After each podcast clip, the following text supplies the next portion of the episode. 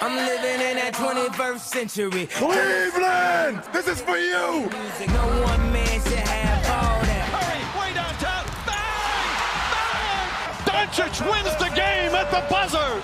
James Harden, a flamethrower. McGrady che prende il tiro da tre.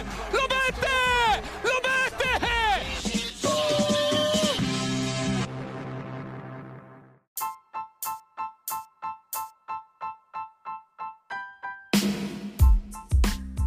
Buongiorno a tutti, puntata numero 108 del podcast di basketcaffè.com. Un saluto dal Fuma e ovviamente un saluto anche a Dirk. Ciao Dirk. Ciao Fuma. Allora, sono iniziati i playoff NBA dopo che abbiamo fatto la preview che potete recuperare ovviamente come tutte le altre puntate del podcast. Chiaramente non stiamo sui playoff perché li lasciamo giocare i ragazzi e poi li analizziamo man mano nelle prossime settimane, però per stare un attimo sull'attualità lo facciamo parlando dei primi premi che sono stati assegnati. Partiamo dall'ultimo, da quello più recente, perché è stato consegnato la scorsa notte. Noi registriamo di giovedì e quindi la scorsa notte, ovvero Mike Brown, Coach of the Year, primo nella storia a vincere il premio all'unanimità, e dire che questo era forse tra tutti il premio più scontato, diciamo. Ha battuto la concorrenza di Mark Daigneault degli Oklahoma City Thunder e di Joe Mazzulla dei Boston Celtics, però insomma l'abbiamo sempre detto, quello che ha fatto Mike Brown è unico, insomma, per come è riuscito. Direi di sì, nel senso che era un premio veramente scontato, e tra l'altro secondo me era un premio già quasi assegnato ancora svariati mesi fa, perché comunque quello che aveva fatto con Sacramento era già un paio di mesi fa qualcosa di incredibile. L'ho scritto anche sul nostro tweet, è riuscito a cambiare oltre che la narrativa attorno ai Kings anche proprio tutto quello che questa franchigia ha fatto negli ultimi anni, che non è stato praticamente niente di positivo. Cioè veramente si possono trovare poche cose positive fatte da Sacramento in queste stagioni. Mi sembra che quest'anno invece sia andato tutto perfettamente, ma l'avevamo già detto anche in qualche puntata, Sacramento gioca in attacco veramente veramente bene, gioca una bellissima pallacanestro,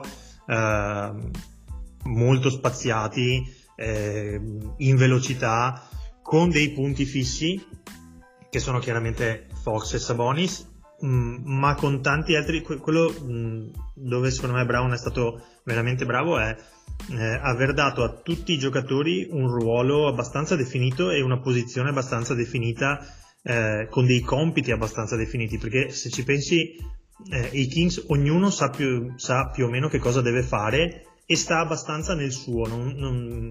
Difficilmente le partite che ho visto i giocatori fanno cose che non gli sono richieste, o comunque si mettono a fare, a inventarsi cose particolari. Quindi lui è stato molto bravo in questo, se consideriamo che è sempre stato definito un allenatore difensivo. Mi sembra che quest'anno con Sacramento abbia fatto completamente il cambio, perché è diventato un allenatore veramente super anche in attacco. Io faccio mea culpa. Se ti ricordi, a inizio dell'anno avevo criticato assolutamente la scelta di questo allenatore, che a me sinceramente non è mai piaciuto, però mi devo ricredere, e se avessi dovuto dare il mio voto quest'anno l'avrei dato senza ombra di dubbio a lui. Mike Brown, che è uno degli 11 allenatori che ha vinto il premio per più di una volta. Lui l'aveva vinto nel 2008-2009 con i Cleveland Cavaliers di LeBron James. Diciamo che dopo il periodo Cavs non era andata benissimo, perché era, insomma, le esperienze con i Lakers non erano state eccellenti. Poi era tornato a Cleveland l'anno precedente al comeback di LeBron e non era andata anche lì proprio benissimo. Però diciamo che il periodo da assistente con Steve Kerr a Golden State gli ha fatto anche magari cambiare il suo modo di vedere la pallacanestro.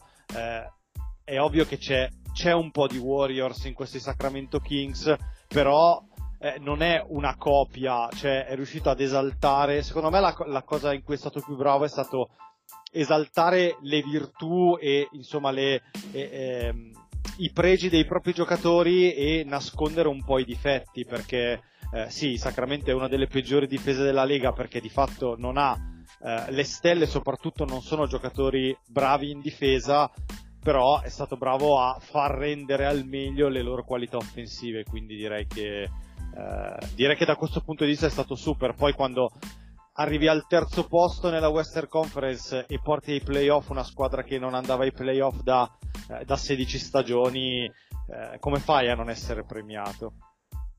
No, assolutamente d'accordo, e sono convinto che il periodo che ha fatto da assistente a Golden State sia servito non tanto ma ancora di più, perché appunto, come hai detto tu, ha cambiato completamente il suo modo di allenare evidentemente, e si è visto poi quest'anno. Restando a Sacramento, visto che i Kings si sono portati a casa finora un altro premio, che è quello la prima volta che c'è quest'anno, il premio di Clutch Player of the Year, il miglior giocatore nel clutch, insomma quando la partita si decide nei finali punto a punto, ed è andato anche qui abbastanza nettamente a De'Aaron Fox, che ha battuto la concorrenza di Jimmy Butler e di DeMar DeRozan. Lo dicevamo prima fuori onda, un premio qui forse meno soggettivo e un po' più oggettivo, perché comunque, giusto per citare le cifre, Fox è stato primo per punti nel clutch, 194 punti, non ne segnavano così tanti da LeBron nel 2018, primo per canestri nel quarto periodo, 53% dal campo nel clutch, cioè se c'è un giocatore a cui vuoi affidare il pallone quando la partita si decide, quest'anno credo che non ci siano proprio dubbi. Direi di no, hai detto bene, è un premio un po' più oggettivo rispetto agli altri, perché chiaramente se questi sono i numeri è difficile dire no, ma io lo darei a qualcun altro. C'è stato qualcuno che non ha votato per lui, però diciamo che la maggior parte si sono resi conto che insomma quello che ha fatto Fox in sta stagione è sicuramente meritevole di questo premio, che è un premio non così assurdo come invece ce ne sono altri, secondo me, di quelli che vengono assegnati. Questo è anche molto più interessante. È chiaro che dipende tanto da anche quanto le squadre sono state nel clutch e tutto il resto, perché se tu giochi in una squadra che stravince la regular season vincendo quasi tutte le partite di tanti punti, chiaramente questo va un po' a decadere, però mi sembra chiaro che Fox quest'anno si sia dimostrato proprio il giocatore, un giocatore solidissimo nei momenti decisivi, e non è un caso che, come abbiamo detto poco fa col discorso di Mike Brown, non è un caso che i Kings abbiano chiuso in quella posizione nella Western Conference.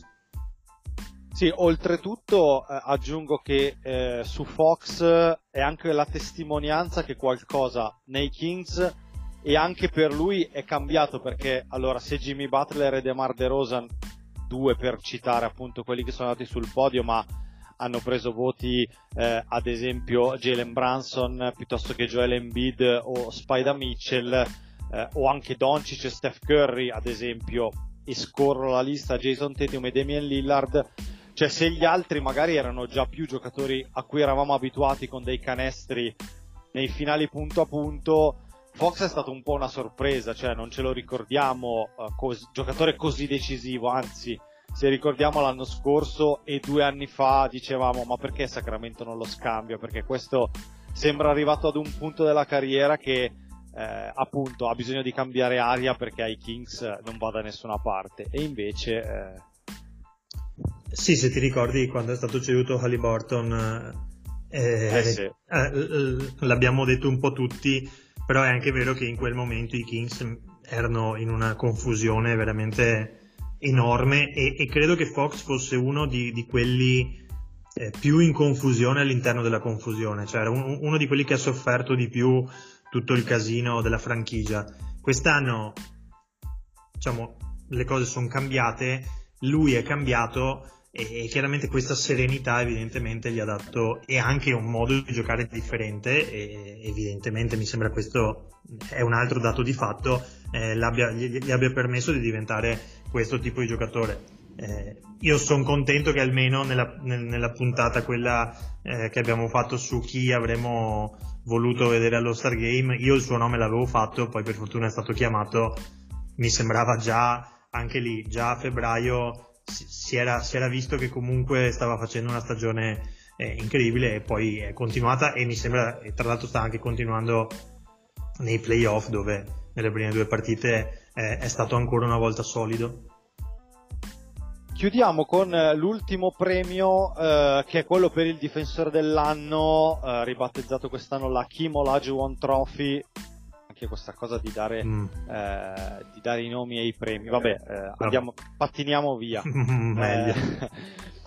Vittoria per Jaren Jackson Jr, 391 punti totali contro i 309 di Brook Lopez, terzo Evan Mobley, quarto Draymond Green, che diciamo che negli ultimi giorni il suo nome è salito agli onori delle cronache, ma non per il quarto posto nel Defensive Player of the Year, ma anche qui magari ci torneremo un'altra volta. Quinto Bam Adebayo, solo sesto Giannis Antetokounmpo, che vabbè.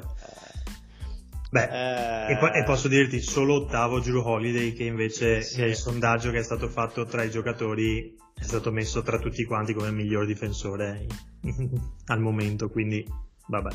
Mi piace la nomination, comunque ha preso 2 voti, sì. Alex Caruso, meno male, sì, perché è uno di quelli che è un po' sottovalutato, e se ci pensi in questa lista non ha preso, non so se non prende voti perché sta antipatico, però ecco, Dillon Brooks magari io un voto gliel'avrei dato sinceramente. Di sicuro non prende voti perché la simpatia, esatto, per la simpatia, e credo faccia il paio con Patrick Beverley, un altro di quelli che non gode credo di grandissima simpatia, e quindi non lo vediamo in questa lista, anche perché insomma, con tutto il rispetto, Nick Claxton sì, ok, ma io già su Adebayo ho grossi dubbi a livello difensivo sinceramente. Comunque è stata corsa a 2 tra Jaren Jackson Jr e Brook Lopez, perché Evan Mobley è arrivato comunque con 200 punti di distacco da Brook Lopez. Mi sembra si sia un po' di... cioè, quest'anno si è tornato a premiare i lunghi, sono praticamente tutti lunghi, i primissimi, non è stato premiato nessun esterno. Un altro dei nomi che è completamente sparito e faccio un po' fatica a capire è quello di Marcus Smart, però vabbè, sto premio qua mi ha sempre un po' lasciato dubbioso. Ti direi Jaren Jackson Jr. mi sembra la scelta comunque più giusta, visto quello che ha fatto, visto la stagione difensiva che ha fatto, e tra l'altro si è rivisto anche per lui nei playoff, anche per la capacità poi di cambiare sugli esterni, tutto il resto. Brook Lopez mi sembra abbia qualcosina meno, anche se quest'anno il livello difensivo di Brook Lopez, non quest'anno, anzi in questi anni il livello difensivo di Brook Lopez è diventato altissimo, però è anche vero che giochi in una squadra con Giannis, con Jrue Holiday, con Middleton, con Allen, con Connaughton, con Portis, tanti buoni difensori, e chiaramente questo poi va ad aiutare nettamente. Ma aggiungo solamente una cosina su Jaren Jackson Jr.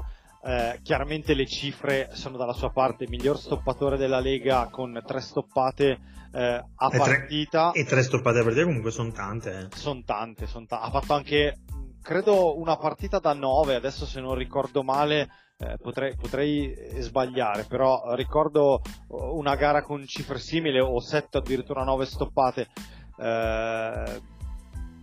e poi ha concesso addirittura una percentuale del 47% al ferro agli avversari. Questo secondo me è un dato, esatto, che quasi fa ancora più impressione delle 3 stoppate, perché vuol dire che contro di lui al ferro segni meno di un canestro su 2. Certo è che il suo scatto secondo me è l'essere riuscito a stare lontano dagli infortuni, è riuscito a giocare con continuità, e non dimentichiamoci che questo è uno che riesce anche ad aprire il campo col tiro da 3 punti, quindi Se pensiamo che una decina, quindicina d'anni fa il difensore dell'anno lo vinceva Dwight Howard, che sostanzialmente stava sotto il canestro e stoppava, diciamo che sia Jackson che Lopez, ma anche Mobley, sono proprio dei difensori. Sì, tu dicevi, sono tornati a vincere i lunghi, però sono dei lunghi che si sono chiaramente evoluti con il gioco. Assolutamente.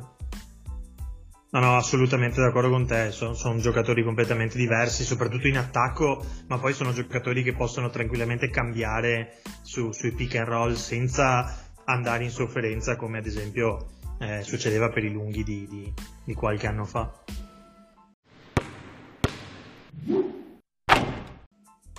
Allora, chiudiamo il discorso con i premi e proseguiamo con la nostra analisi delle squadre che sono già in vacanza, che magari sono a pescare, come fanno vedere su TNT, Barclay, Shaq, che mettono sempre quelle animazioni delle squadre che sono già o a Cancun o a pescare da qualche parte.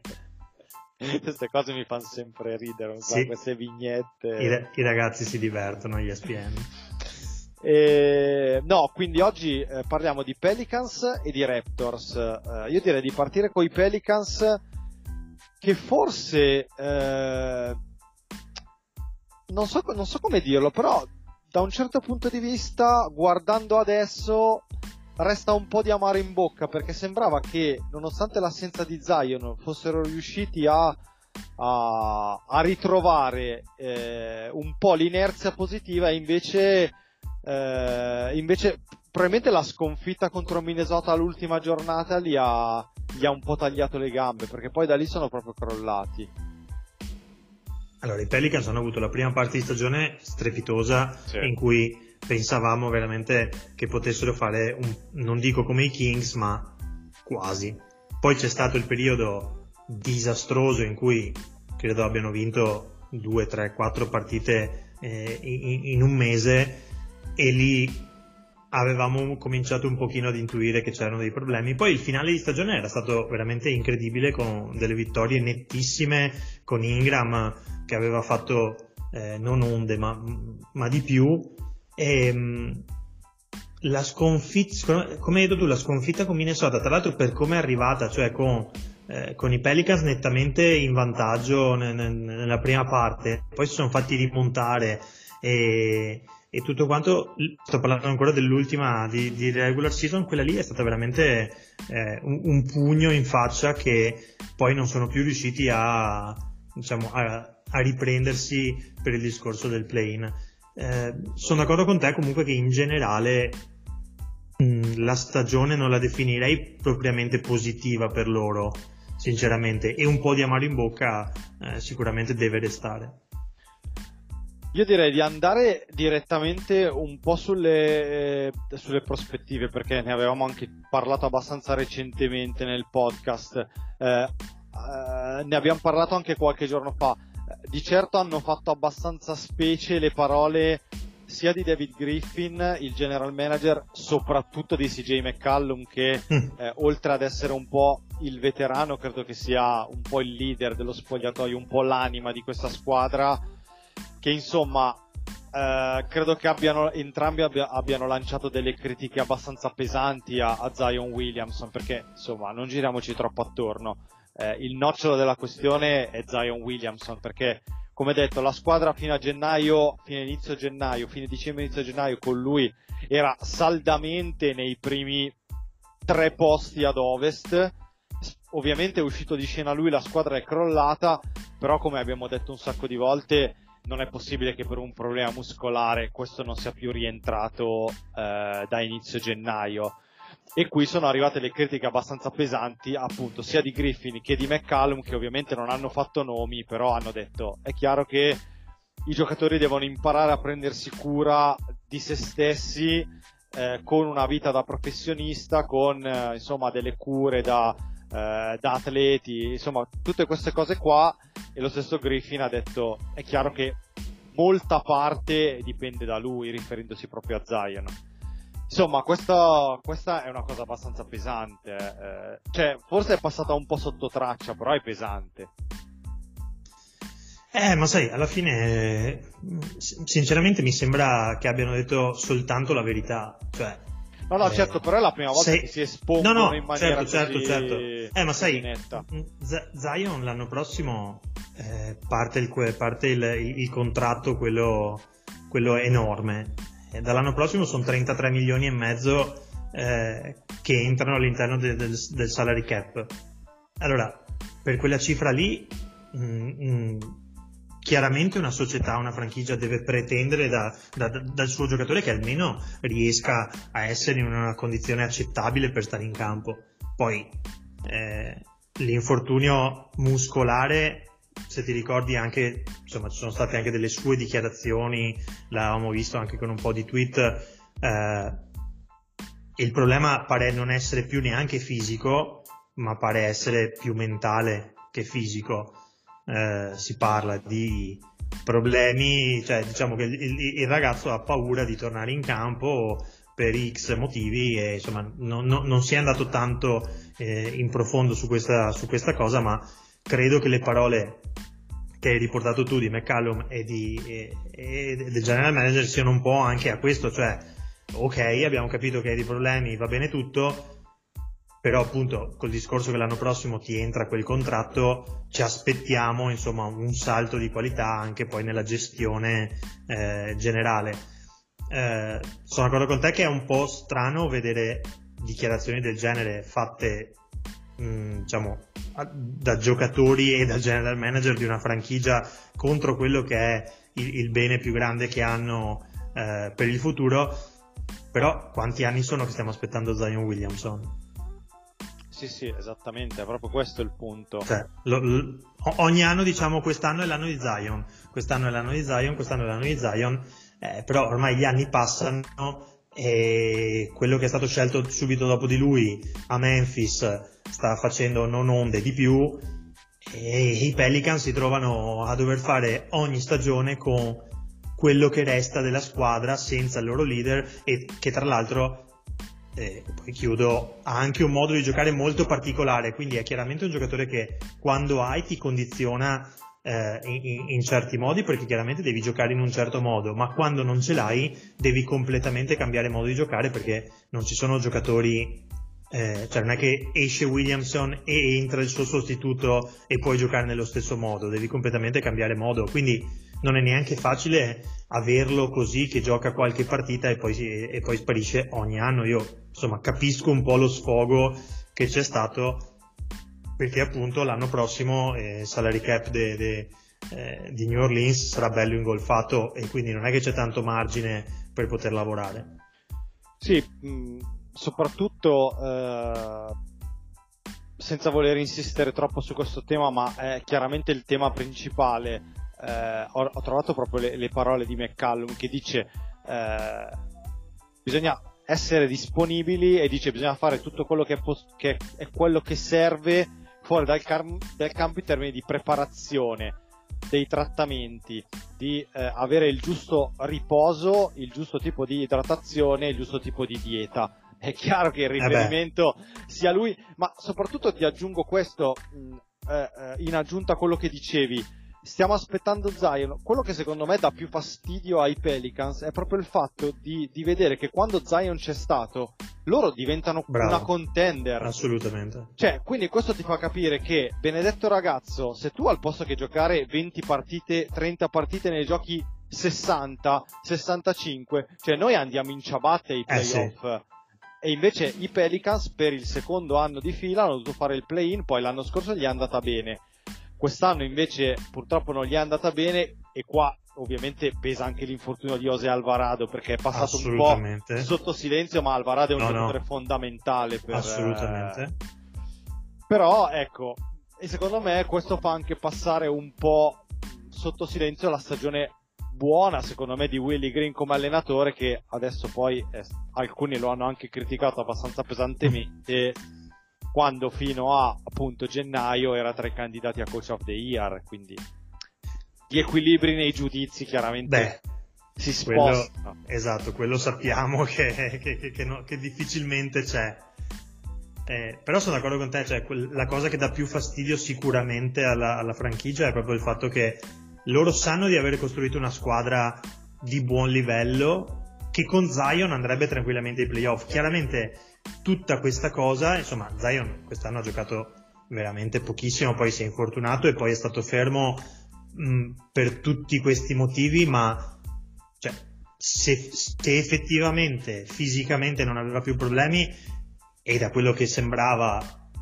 da quello che sembra, insomma, che abbiamo letto, è così, il giocatore sarebbe potuto rientrare già prima della fine della regular season per dare una mano, e chiaramente, insomma, dopo le partite vanno sempre giocate, non è che sulla carta si vince sulla carta, però sulla carta con un suo rientro, insomma, i Pelicans sarebbero stati secondo me tra i favoriti per riuscire a fare i playoff in qualche modo, ed è questo chiaramente che infastidisce, perché poi sai, l'età comunque di McCollum va avanti, l'età di Valanciunas va avanti, diciamo il gruppo che c'è adesso sta rendendo in questo modo, però bisogna capire quanto potrà andare avanti, anche perché quanto andrà avanti ancora Brandon Ingram a dire ok, va bene, resto qui e me la gioco così tanto per fare un po' il play-in un po' no, se quell'altro è sempre seduto in panchina, e se il progetto puntava su far giocare noi due insieme e farci diventare insieme, diciamo, le stelle della squadra. Quindi anche quello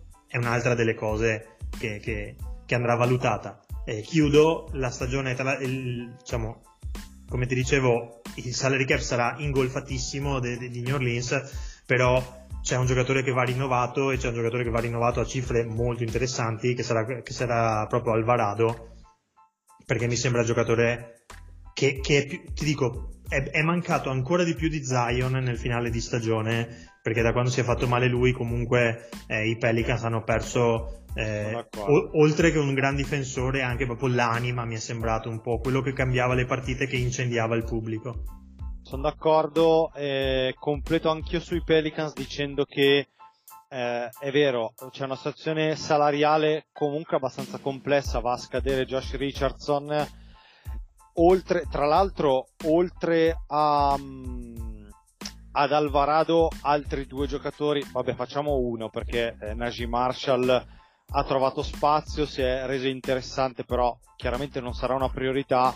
Un'altra priorità è chiaramente Herb Jones, assolutamente, è uno dei migliori difensori perimetrali non solo dei Pelicans ma dell'intera NBA, sta giocando per meno di $2 milioni, anche qui credo che bisognerà rinnovare a cifre importanti.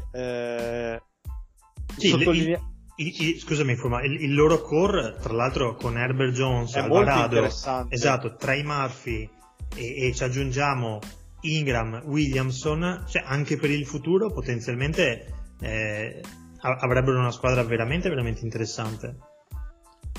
Sì, e aggiungo, stavo per completare dicendo che a me è impressionata la crescita quest'anno di Trey Murphy, che ha fatto anche partite esatto, da 40 e con 9-10 triple.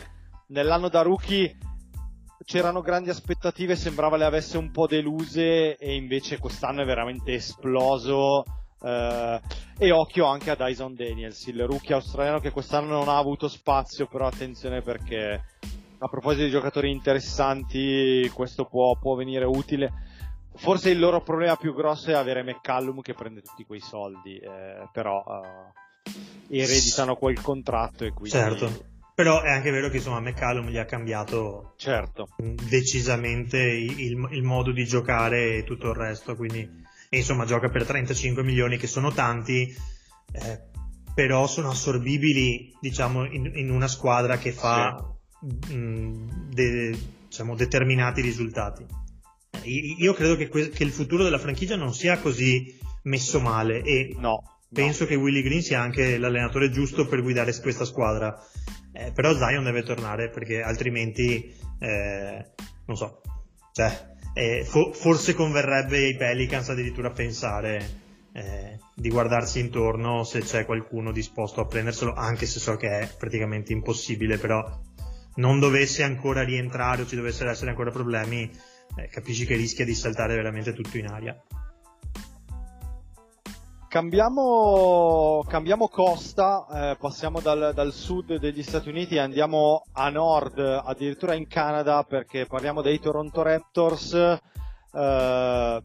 diciamo, completiamo questa puntata su di loro, perché forse sono la squadra che è stata davvero più strana, intellegibile di tutta la stagione, e forse è quella da cui ci aspettiamo anche più cambiamenti in off season, perché sembra che Nick Nurse possa andare via e è uno dei candidati per la panchina degli Houston Rockets. È un nome molto caldo per quella panchina, e poi ci sono tanti giocatori che potrebbero andare via. VanVleet e Gary Trent sono in scadenza di contratto, hanno la player option, quindi possono uscire dal contratto, però sembra che proprio l'ambiente ci sia qualcosa da sistemare. L'abbiamo detto tante volte in questa stagione, sono usciti anche male al play-in, perdendo in casa coi Bulls, facendosi rimontare a 19 punti. Hanno chiuso in maniera anonima una stagione che purtroppo per loro è stata anonima. Sì, loro sono sinceramente la delusione dell'Est, secondo me, un po' perché ci avevano abituato comunque a fare, cioè ad aver trovato un modo di giocare molto interessante e comunque che, diciamo, redditizio.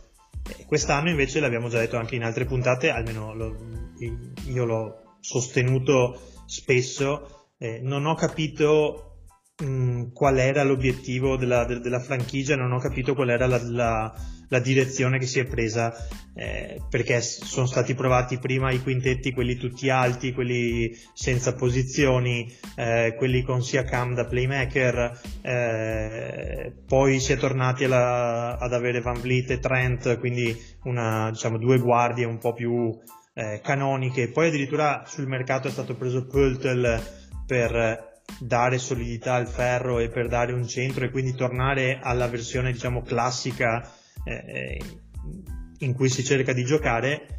E in tutto questo però non sono riusciti ad arrivare al risultato praticamente mai, se ci pensi, sia con le tre diverse formazioni, coi tre diversi tentativi. Sono stati sempre lì, hanno sempre navigato appena all'interno del play-in, spesso sono anche andati fuori, poi alla fine ci sono rientrati perché hanno chiuso bene la stagione.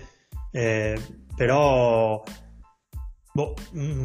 ci sono tanti, io ho tanti dubbi. Non so se il problema sia Nurse, che secondo me rimane uno dei migliori allenatori che c'è in NBA al momento, però come hai detto tu c'è qualcosa da cambiare, e c'è qualcosa da cambiare nel roster, però non so se i giocatori da cambiare sono i due che hai detto tu che sono in scadenza, cioè VanVleet e Trent, o se invece c'è qualcosa che non va nel trio formato da Siakam, Anunoby e Barnes, che mi sembrano avevamo delle aspettative differenti secondo me su di loro tre, e invece mi sembra che quest'anno abbiano fatto veramente tanta fatica. Sì, diciamo che questo famoso esperimento di basket totalmente positionless non ha funzionato. Poi non c'è stata la crescita sperata di Scottie Barnes dopo il premio di rookie dell'anno, quindi in generale sono stati davvero una delusione. Poi non è un mistero che siano usciti più volte questi rumors, queste voci su uno spogliatoio praticamente spaccato,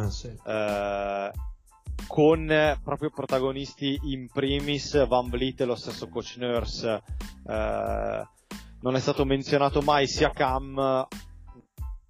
Più che altro quello che mi viene in mente è che devono pensarci bene sull'eventuale rinnovo, ad esempio, di VanVleet, perché questa è una squadra che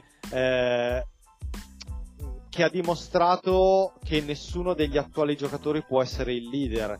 Cioè, secondo me, quello che doveva essere e doveva diventare l'uomo franchigia è Barnes, però chiaramente è giovane, è soltanto al secondo anno. Siakam purtroppo ha fatto un'altra stagione da All-Star, però non può essere un primo violino, e men che meno lo può essere VanVleet, e men che meno lo può essere Anunoby. Esatto, tra l'altro Anunoby che è stato tanto uomo mercato, però alla fine le richieste sono state talmente alte che non sono riusciti ad intavolare una trade. Vediamo se ci proveranno ora. È ovvio che se anche Nurse, se dovessero decidere di tenere VanVleet ad esempio, ma di separarsi da coach Nurse, ci sarà comunque una sorta di rivoluzione, perché comunque allenatore nuovo presuppone che ci sia un cambiamento. Sarebbe anche interessante vedere Nurse altrove.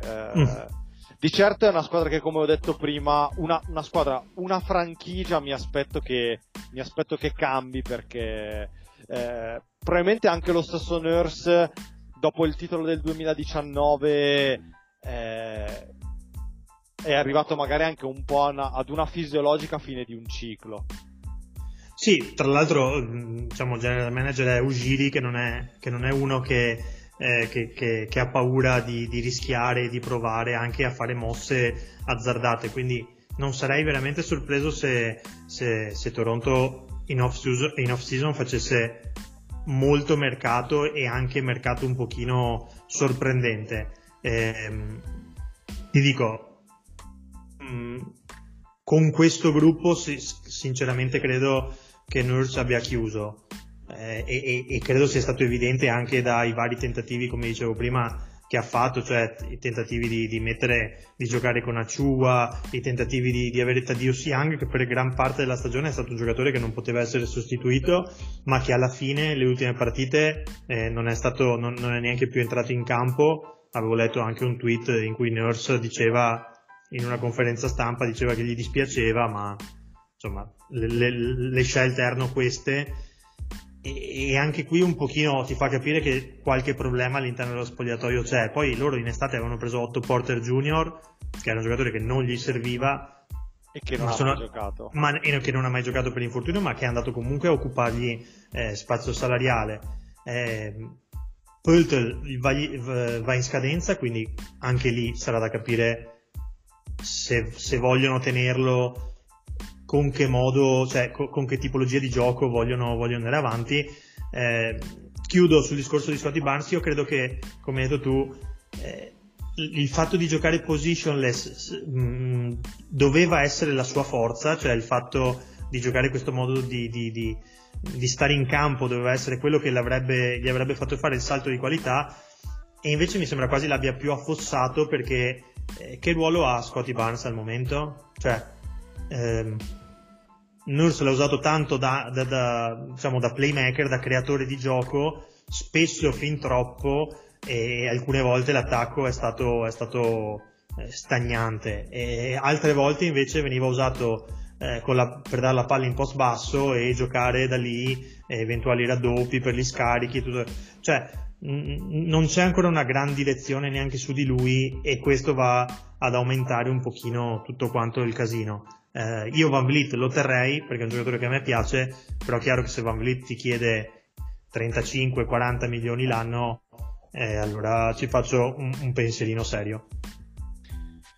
Beh, credo che le cifre saranno quelle, anche perché se Siakam prende 35, lui dice perché a lui 35 e a me non me li potete dare. Chiaro. Quindi non so, è che io una squadra che ha come, diciamo così, stelle Siakam e VanVleet, sinceramente non darei grossa fiducia. Questa squadra chiaramente ha perso tanto negli anni, perché vabbè, chiaro, nel 2019 aveva Kawhi Leonard, certo, ma poi negli anni ha perso anche tanti giocatori di esperienza, perché comunque finché ci sono stati anche Marc Gasol e Kyle Lowry, e anche un Serge Ibaka in condizioni di stare in campo e di incidere, questa è una squadra che anche nella bolla aveva fatto, era uscita in semifinale di conference, adesso non ricordo, potrei sbagliarmi se in finale forse in semifinale contro Boston, però era una squadra che era ancora una contender, è stata una contender, quindi è chiaro che quando poi ti vengono a mancare anche quei tipi di giocatori non è facile ricostruire. Però Toronto secondo me deve fare delle scelte, perché con questo nucleo cioè, ha dimostrato che non può giocarsela, cioè, non so se sarà allenatore o sarà qualche giocatore, ma qualcosa deve cambiare per forza.